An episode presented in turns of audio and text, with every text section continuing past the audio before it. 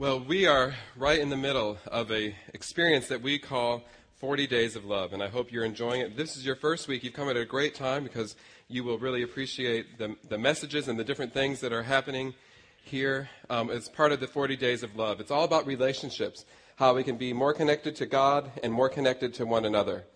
And I've been hearing some really great feedback about it, really practical ways that people are applying these messages and, and what they're reading in the book and what they're learning in the small group times that people are making a phone call that needed to be made, or maybe taking a phone call instead of watching American Idol, which is what happened at my house this week. But ways that we value relationship over other things, because that's what it's all about. And right now, as a church family, we have someone, um, a family in our in our church family that is really suffering, and specifically Dennis Newman. Many of you may have heard this already, but Dennis Newman, who's a member of our church, um, had a brain aneurysm um, on uh, Tuesday evening, late Tuesday night. And he is now in a coma at Bethesda North. He has two children, Ashley and Alyssa. Um, and so he, they weren't even going to do surgery originally, and they ended up doing it. They saw just a, a, a little bit of response when he came into the hospital, so they went ahead and did surgery. He survived the surgery, which the doctors weren't really hopeful for necessarily and now for, over the last few days he's in a coma. And the good news, the only report I got yesterday, and there might be something new since then, was that the doctors came in and, and they um, tickled his foot and his toes wiggled. That was a good a good thing to see. I have no idea. I think the doctors aren't giving a whole lot of hope. The aneurysm is in a very bad place um, on his brain. And so this is not a good situation for them. But we do have a good God. And what I wanted to do was, as a church family, if you could just stand up right now and you could grab the hands with the people next to you, even cross the aisles, come together as a church family. We just want to pray for them. It's Dennis Newman is the one in the hospital, his wife Beth, and their two children, um, Ashley and Alyssa. This is a family really hurting and suffering and needs our prayers right now. So if we could go together in prayer for this family, um, let's do that. Heavenly Father, I'm so thankful that you love us, that you made this way for us to come together and to bring this family that we love and that has so great need right now for you, Lord. And, and, we all do, but right now this is critical for them. And we pray as a church family, as their family, Lord, we, we want to lift Dennis and Beth and, and their children to you, Lord, and ask that you would do a miracle.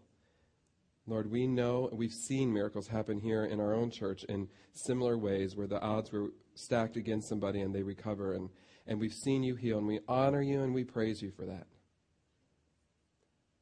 We also know that the truth of your word is that when we gather in your name, that you are here with us, and that when we agree together in your name, that you hear us and answer us. And that's what we want to do. We want to agree together in the name of Jesus as a church family that you would heal Dennis completely, that you would just defy the odds, that you would work a miracle, that we would give you praise and glory now for what you're going to do, and that we would just celebrate a complete healing. Nevertheless, Lord, not our will, but yours be done.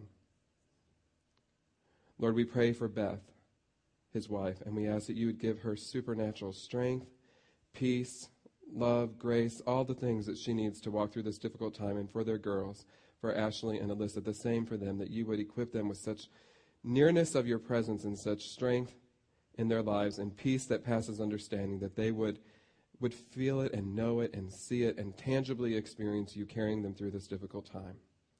Lord God, if there's anyone in this room that can be used in any way, we just ask that you would make that clear to us, that you'd give us the, the courage to value and, and, and apply what we're learning and to take relationships seriously and maybe to sacrifice something that we could do in order to help make this easier and better for this family. Ultimately, Lord, we, we trust you. We, we trust you, and we know that you have this family in your hands, and you you have a, a will um, that you will see carried out. And so we trust in you completely for who you are and, and for this privilege that we have, Lord, to, to pray and come to you in difficult times like this. Thank you for providing that. Lord, we give you this situation in, and put it in your hands, lay it at your feet, and we ask all these things in Jesus' name. Amen. Thank you very much. Like I said, this is 40 Days of Love, a time when we're focusing on relationships and, and what better time. It's always the right time to pray and to care for people, but what better time than this than to put this relationship first and to pray for them. we will keep you updated as we can about the, the situation too. So um, be looking for that as well. All right, well, this morning we're going to continue in the 40 days of love, and we're going to look at the all important topic of how we can love with our words. And I have to get my notes in order here, and we'll be good to go.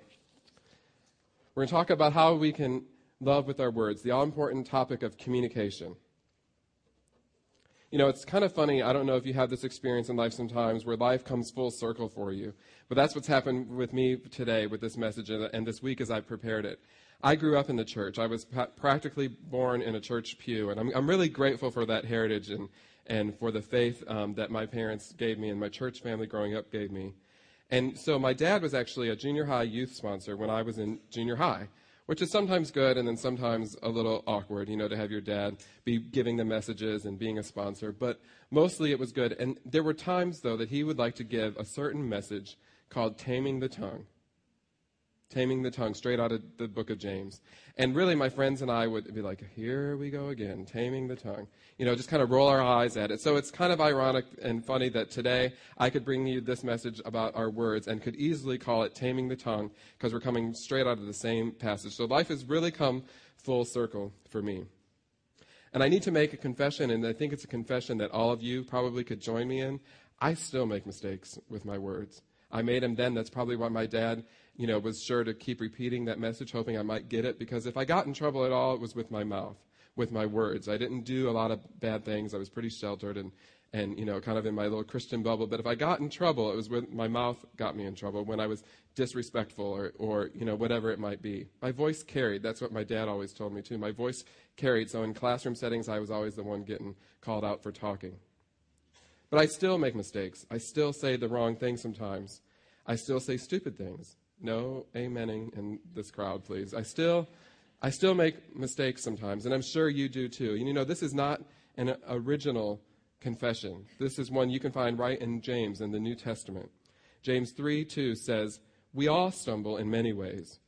If anyone is never at fault in what he says, he is a perfect man, able to keep his whole body in check.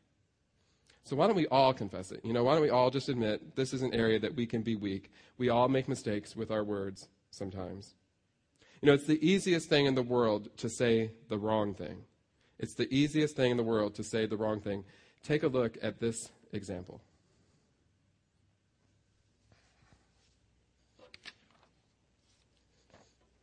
Get out here!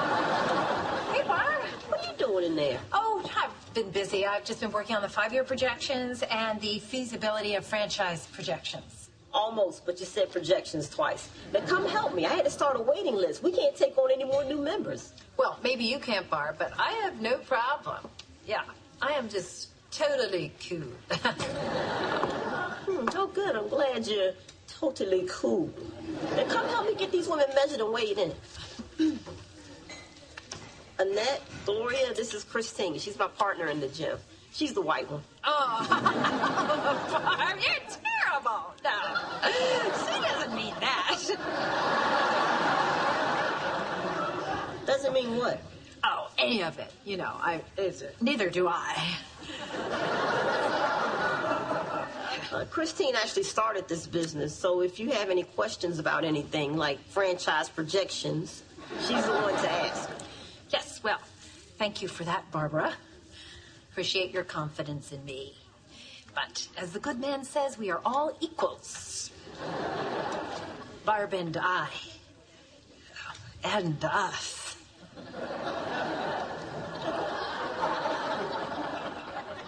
What's going on with your face? Equality. Hope. Now, if you will just excuse me, I will pop back into my office. What? Back, not black. so, if you'll excuse me, I will be white black. Uh, white black. Uh, oh, uh, white black.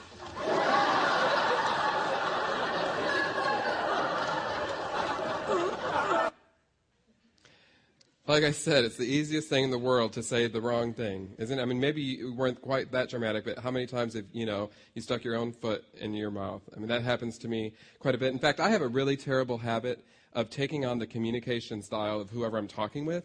So I don't know if you've had this happen to, to you before, but maybe you're driving down the road and you got your cell phone and you're talking, and the other person on the other line, for whatever reason, they need to whisper because they got people all around them, and you're completely by yourself in your car. You could talk as loud as you want, but you start whispering with them, and, and you know you're responding to them and whispering, and then you start thinking, why am I whispering? I mean, there's no one here. I just take on that communication style. Maybe you've done that.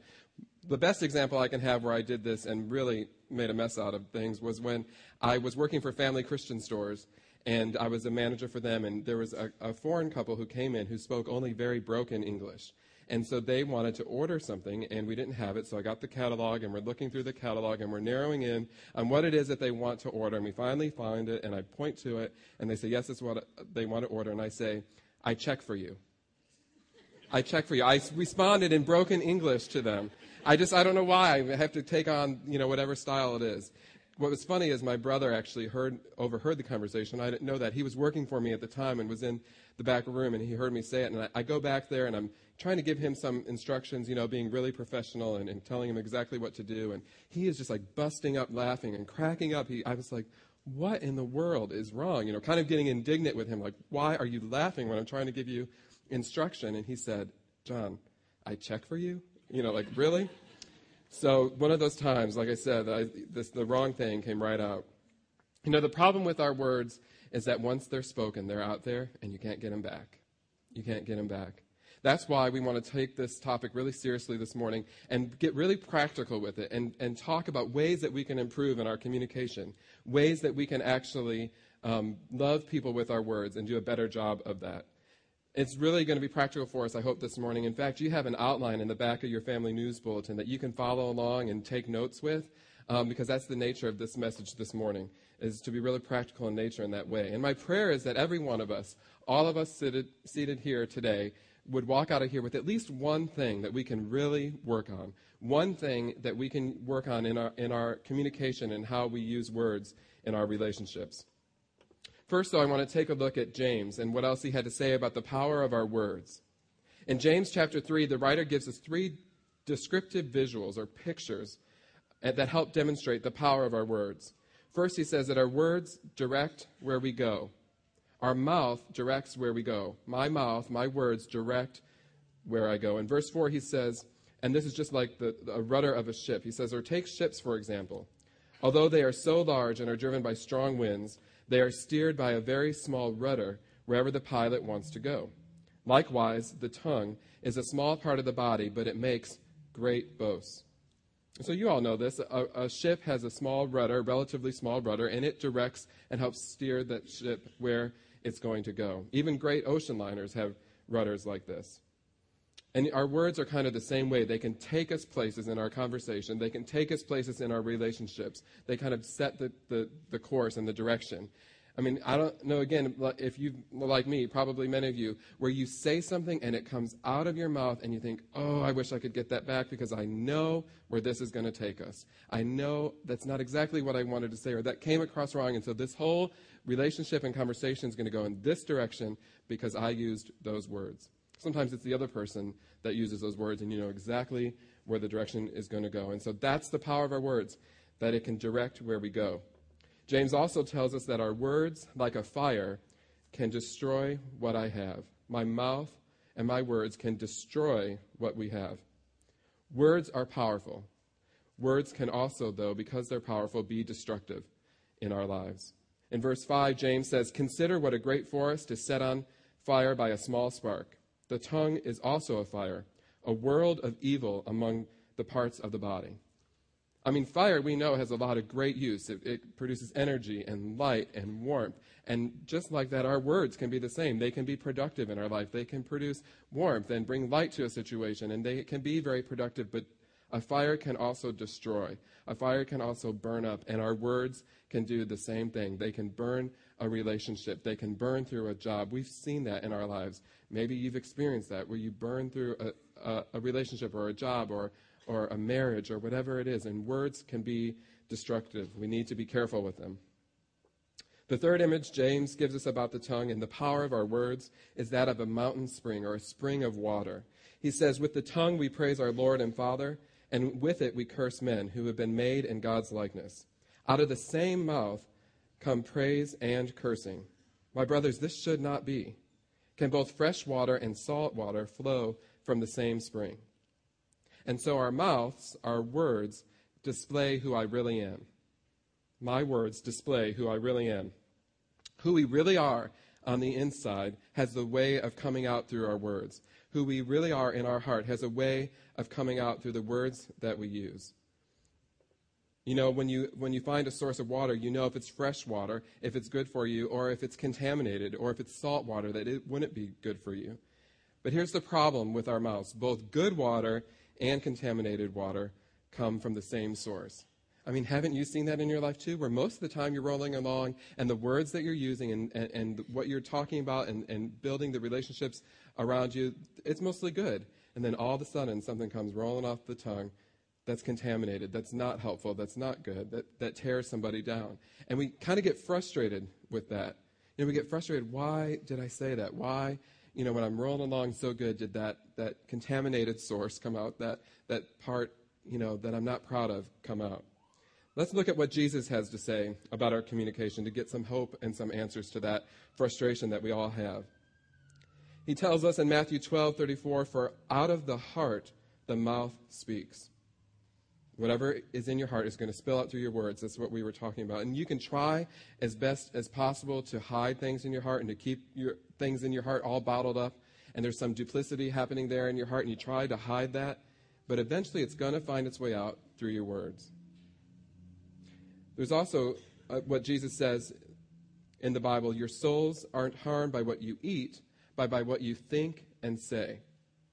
And so our heart is also affected by what we think and what we say. And there's this kind of reciprocal thing going on where our heart, whatever's going on in our heart, has a way of making its way out through our words, and whatever we think and say has a way of affecting our heart. And so we get caught kind of in that. You can think about this when maybe you get angry about something, and that's the feeling you have in your heart. And what words do you use when you get angry? You start to use angry words. And does that help you feel better? Does that help you get rid of that anger in your heart? Not usually. It usually makes it worse. It, it fuels that in you. And so you get kind of caught up in this trap, you know, where your words and your heart are kind of affecting you in, in different ways. So, what can we do? We understand that's the problem. What can we do? What we want to do this morning is take a look at some really practical ways that we can partner with God in changing our hearts and our words. And let me share some encouragement with you. God wants to help us in this area because we know we're spending 40 days on this concept of love and on our relationships, and we know how important and how primary relationships really are.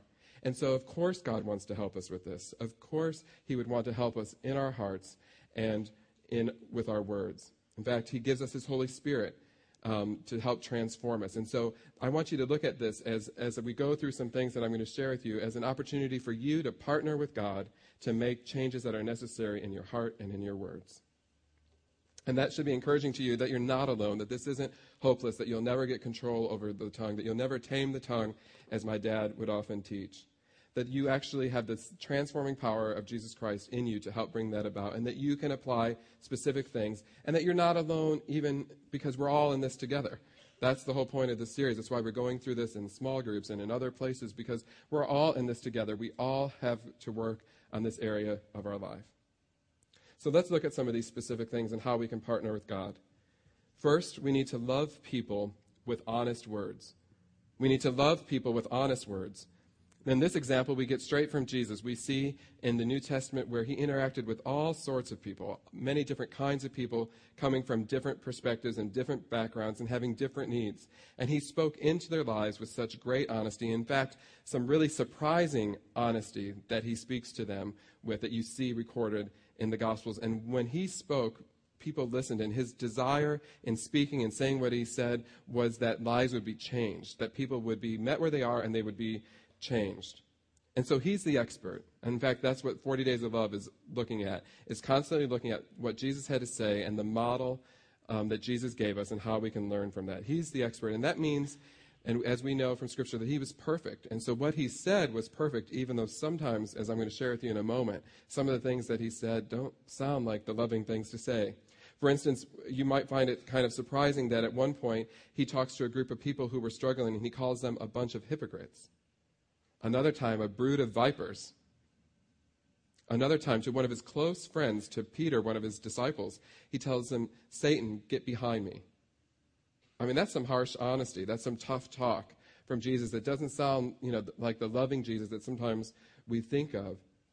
Another time, to his disciples, he says, Oh, you stubborn, faithless people, how long shall I put up with you? Tough talk. Again, but he's perfect, right? He's perfect. So there has to be something about this honesty, this almost what feels to us sometimes like brutal honesty that Jesus had. How can that be perfect? How did he get away with that? What was different if he said that? If you or I try to say some of those things to people, that probably wouldn't go over, would it? But Jesus was perfect, and so we have to look at how he was able to say that. He was able to do it because he did it in a different way. He did it in a different way than what we might typically relate with or think about. He was responding out of honesty not out of irritation. He was responding out, not out of anger, but out of love. His motivation was to produce change in the people that he was speaking to. That was his motivation. And what really hit me about that, as I thought about that, is as he really was that honest with people, and as I looked at that, you know, it is so tempting in our lives just to be nice, isn't it? To maybe hold back on some honesty, because we know if we're truly honest, we're going to get into a whole Pandora's box of things that we have to deal with. And so it, it's tempting for me and probably for many of you just to be nice, maybe to brush over some things and not to be honest. Sometimes, as parents, I think we can be really guilty of this. You know, parents, we really want to have a close relationship with our children, and that's a good thing. And so sometimes we'll kind of judge and risk should we be as honest as we need to be because we want to be seen in a good light. We want to be their friend. And I just have to challenge all of us as parents. We were not called to be our children's friends. We were called to be our children's parents, to be their guide, to speak truth into their life. And we're going to talk about how to best do that by doing so lovingly. But it is our role to speak truth into their life, to move their relationship with God forward, to move their relationships with other people forward, ultimately to move our relationship with our children forward as well. But nice doesn't change anything. Nice doesn't change anything. Nice leaves us right where we are. Nice doesn't change my heart. Nice does not move the relationship forward. You don't learn anything through just being nice. And Jesus' model was to impact lives. He had to be honest with people. So, how do you do that, though? How do we really do that? Let's look at the phrase in Ephesians that talks about speaking the truth in love, Ephesians 4:15. That's how it works. We have to have both love and truth together.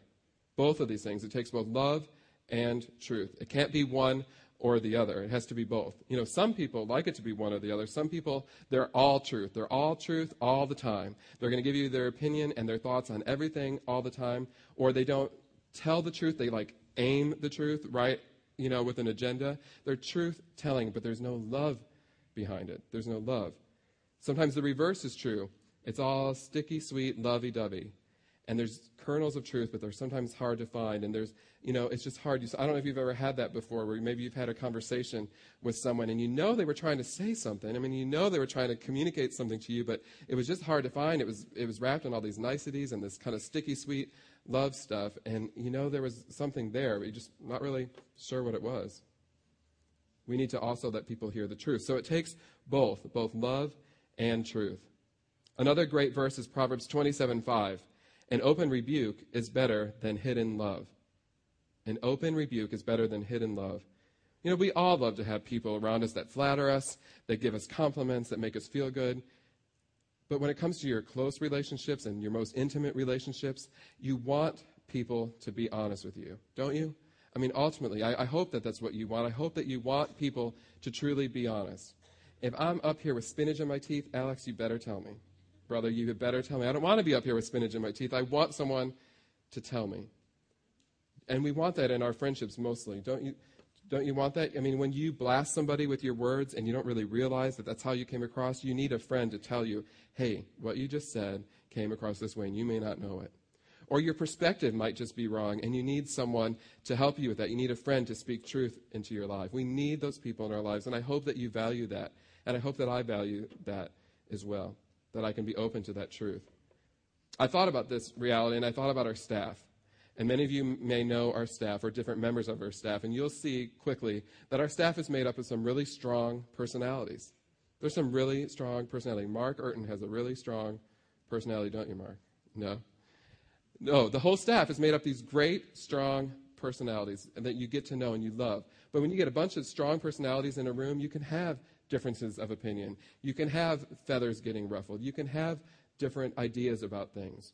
And what I love about our staff, especially right now, it's just so healthy that I feel like we can, even when that happens, we sit down and because of our love for God, first of all, for this church, secondly, and for each other, we can sit down and talk over anything. We can talk it over, and we'll get to the right place where we, we need to be. And, and I love that, that there's the ability to be so, so honest and loving um, among the staff, and you should be grateful for that, that there's a unity among the staff, that even when we might disagree sometimes, we have the freedom to go and talk to each other and sit down and work it out and get to the best, best place. 1 Corinthians 13:6 says, "Love does not delight in evil, but rejoices with the truth." So there's joy actually to be found in the truth. We should get excited about the truth. I know the truth is hard to hear. I don't always like it. I can be really defensive sometimes. But there's joy to be found in the truth. I mean, the Bible says, Jesus says, that the truth can even set people free. That's powerful. That is really powerful. Jesus said, If you hold to my teaching, you are really my disciples. Then you will know the truth, and the truth will set you free. That's a powerful thing. It's something that we can get excited about. But honest words, which can be hard to communicate, truthful words, which can be hard to say and to receive, have to start with honesty first in my own life. If I'm going to approach one of you and talk to you about something that I need to, that is truthful to be presented in your life, I have to first evaluate my own life and my own heart, my motives for why I'm bringing this to you. Is this something I, I need to say for your benefit, or is it something I just want to say because it's kind of on my chest and I want to get it off? Is it something that I've evaluated my own life in? Am I in this area that I need to present to you? Uh, have I evaluated my own life first? When someone that you love, when someone that you care about sees that you've taken the time to think this through, to evaluate your own life, to judge your own motives first and why you're presenting something, then it is much easier to receive. Don't you know that? I mean, when someone has something to say to you, if you know that they love you, they have your best interest, this is for your benefit, as hard as sometimes truth can be to receive, you're much more willing to receive it from that perspective than from someone who just blasts you with the truth because they want to say what they're thinking. So we can love people with honest words, and then the second way we can love people is with careful words.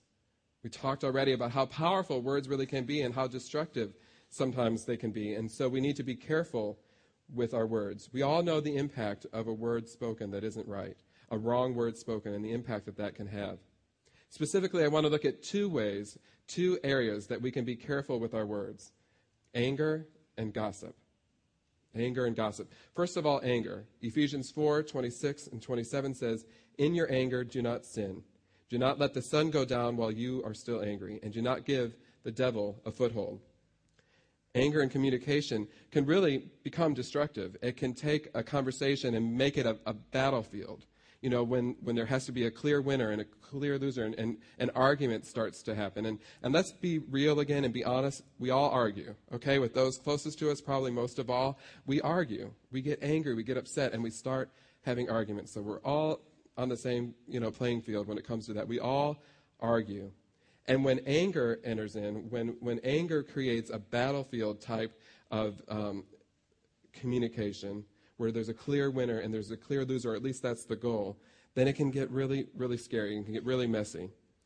You know, in a battlefield situation like that, in, a, in an argument like that, there's different responses that we all might have. I mean, some of us might choose to, to dig a foxhole and just to to dive in and, and bury ourselves and hope it all passes over and not respond to any of it and just kind of bury it.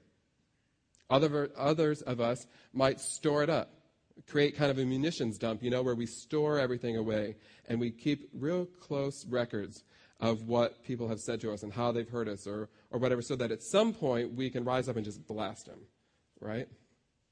Others are more the artillery type where they just they blast them every time, everywhere, any way that they can. They're always just the anger always exceeds the situation. And that's really sad.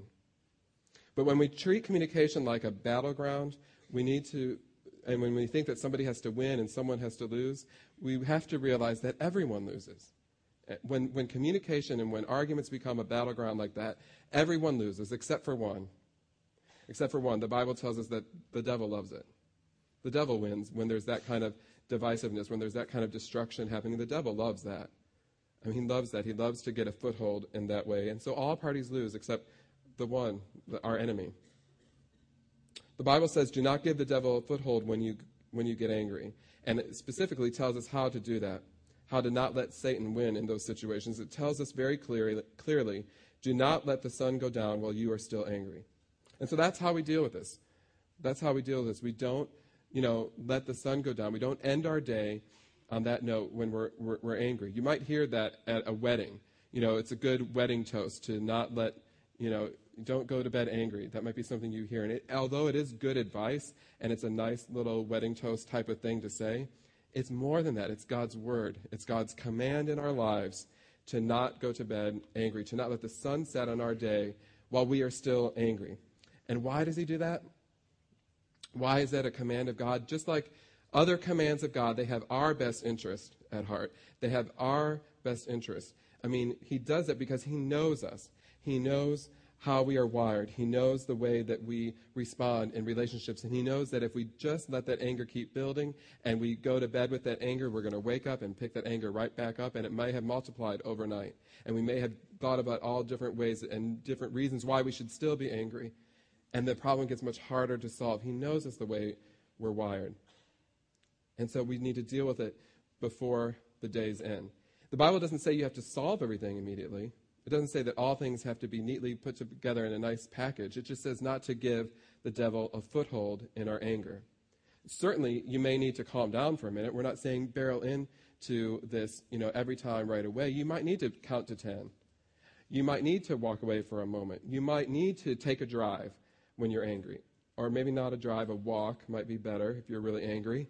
Um, so maybe take that advice. A walk, whatever it is, you may need to calm down. You may need to step away for a minute and catch a deep breath.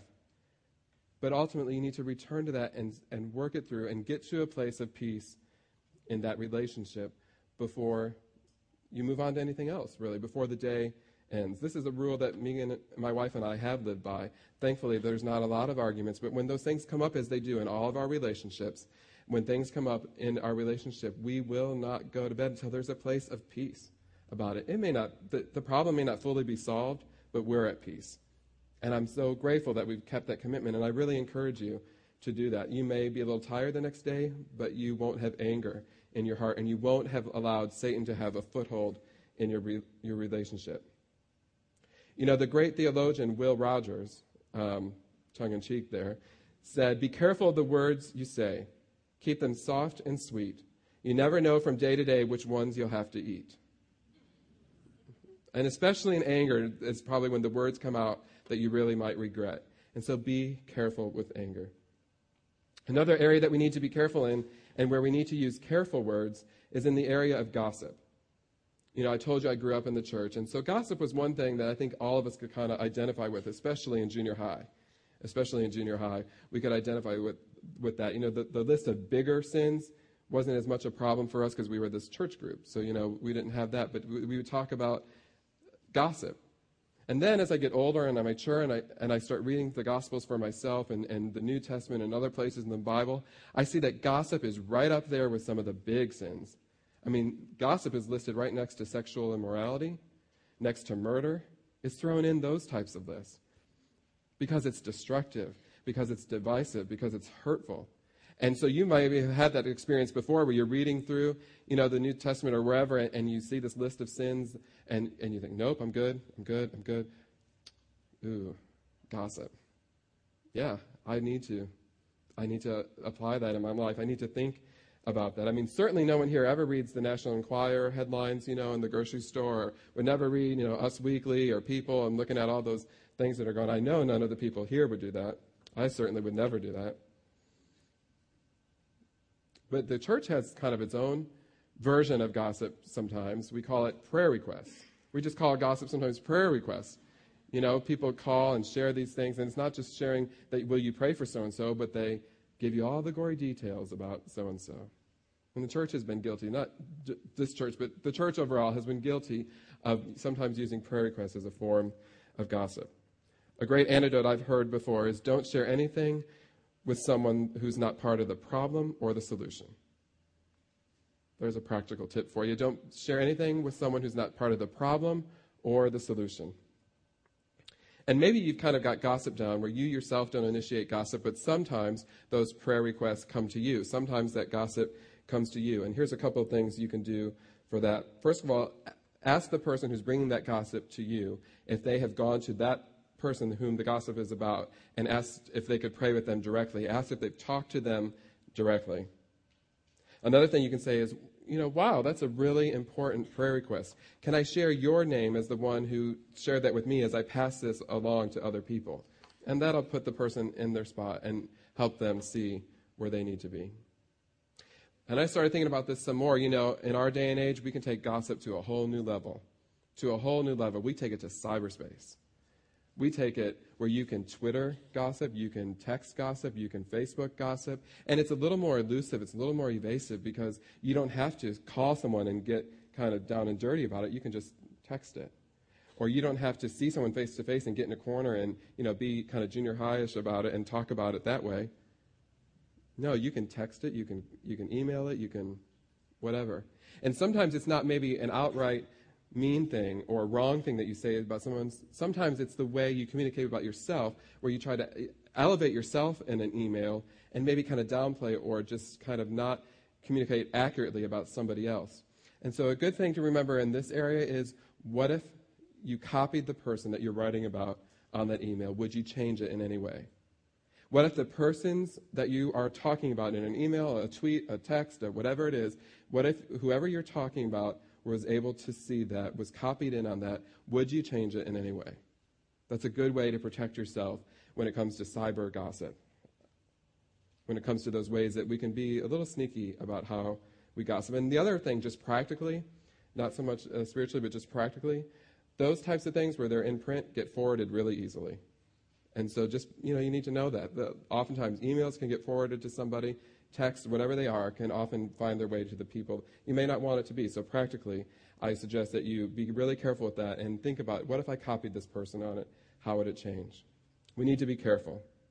So, we need to love people with honest words, we can love people with careful words, and we need to love people with building words, words that build up. Ephesians 4:29 says, "Do not let any unwholesome talk come out of your mouths, but only what is helpful for building others up according to their needs." And we need to think are my, will, my words building? Are they building others up according to their needs, or are they tearing it down? I mean, words can build a marriage, words can build a child's self esteem, they can build a relationship, or they can tear it down. They can tear a child's self esteem apart, they can tear a marriage apart.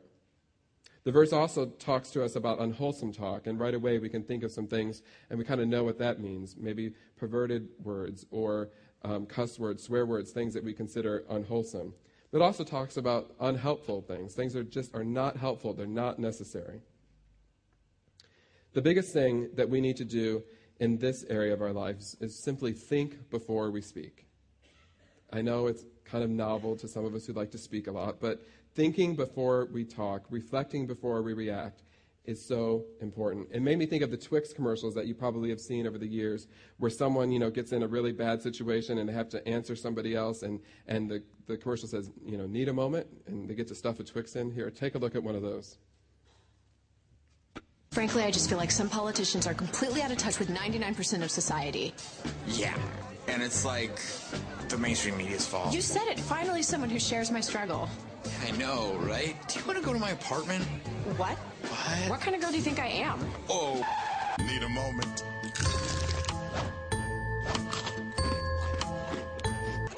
I thought you were a believer, someone who'd want to blog about our ideals, but. Oh, blogging. I love blogging. When you need a moment, chew it over with Twix. I love that commercial. I mean, that's exactly what we're talking about. Sometimes we need to just take a moment.